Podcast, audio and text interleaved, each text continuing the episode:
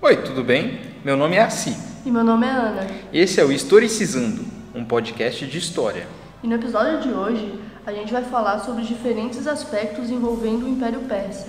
E quando a gente entra no, no tema sobre o Império Persa, assim, falar sobre de uma forma mais superficial e didática, que é esse o, o intuito do podcast, né? Eu acho importante a gente determinar sobre o que, que a gente está nos referindo quando a gente fala Império Persa, considerando que o, o termo pode ter várias aplicações, assim, né, Ana? É, exatamente. Quando a gente fala sobre o Império Persa, a gente está se referindo ao Império dos Reis Aquemênidas. É o império que tem início por volta do século 6 a.C. e dura até meados do século 4. É, e o, o reinado, no caso, o reinado do, dos reis Aquemênidas que a gente tem como Império Persa, que é uma fase do Império Persa, né? O, Império Persa, de fato, ele pode ser entendido num, num período histórico muito maior do que esse. Mas sobre esse que a gente está falando, ele, ele, como ela falou, vai do Império 6 ao Império 4 e as terras, eles nomearam terras desde o Mediterrâneo até a Ásia Menor e é uma extensão de, de guerra de terra considerável, né? E essa extensão considerável que eu acabei de falar é justamente o, o motivo que faz o, o, Império Persa ser considerado um dos maiores impérios que, que a humanidade já viu, né? E foi exatamente essa questão territorial que contextualizou as guerras médicas do século V, que, é, foi um conflito que envolveu gregos e persas, tendo seu início a partir das primeiras invasões persas em territórios colonizados pelos gregos no Mediterrâneo. Exatamente. E, e a existência desses conflitos é, do, das guerras médicas, né, que tem entre, se eu não me engano, dois e três episódios mais marcantes, é exatamente o que justifica a criação de um imaginário pejorativo, né, por parte dos gregos em relação aos persas. Persas eles se tornaram inimigos, então, de fato, assim, os gregos, quando a gente vê os escritos que, ele, que eles fizeram, eles têm uma opinião bem, bem negativa em relação aos persas.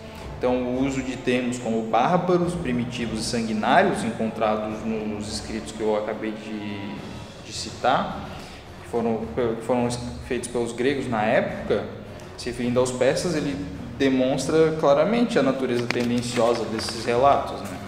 E a natureza tendenciosa desses relatos acabou influenciando a produção de uma historiografia sobre o Império Persa até o final do século XIX.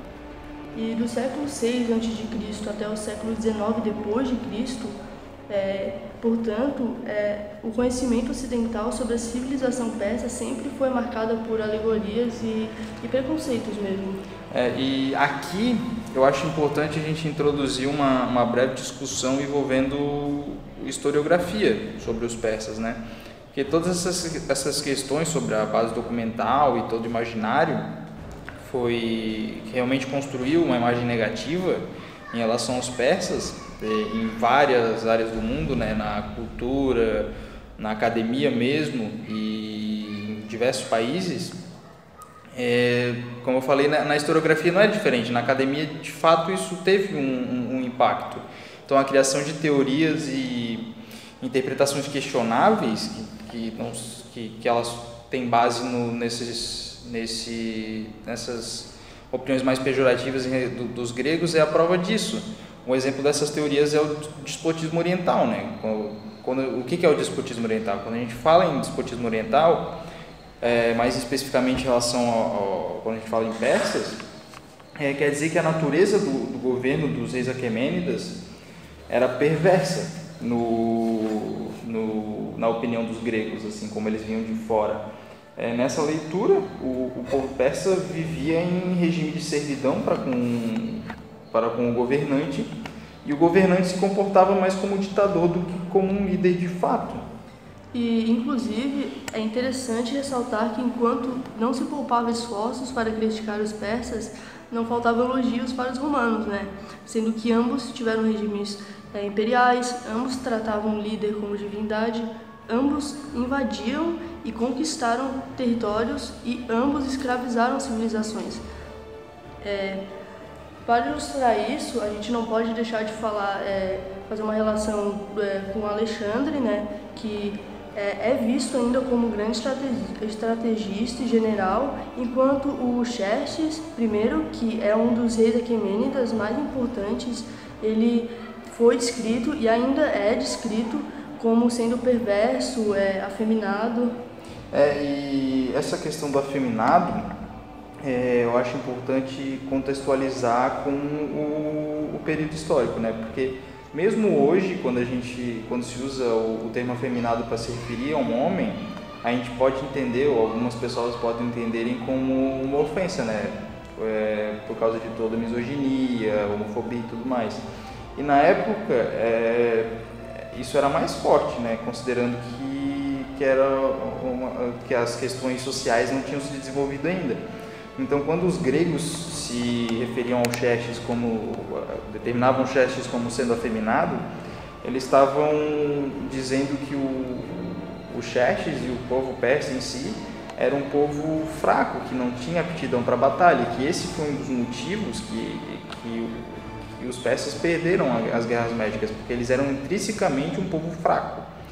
Só que, em contrapartida, eles também falavam do Xerxes como, como se ele fosse um, um, uma figura ameaçadora, né?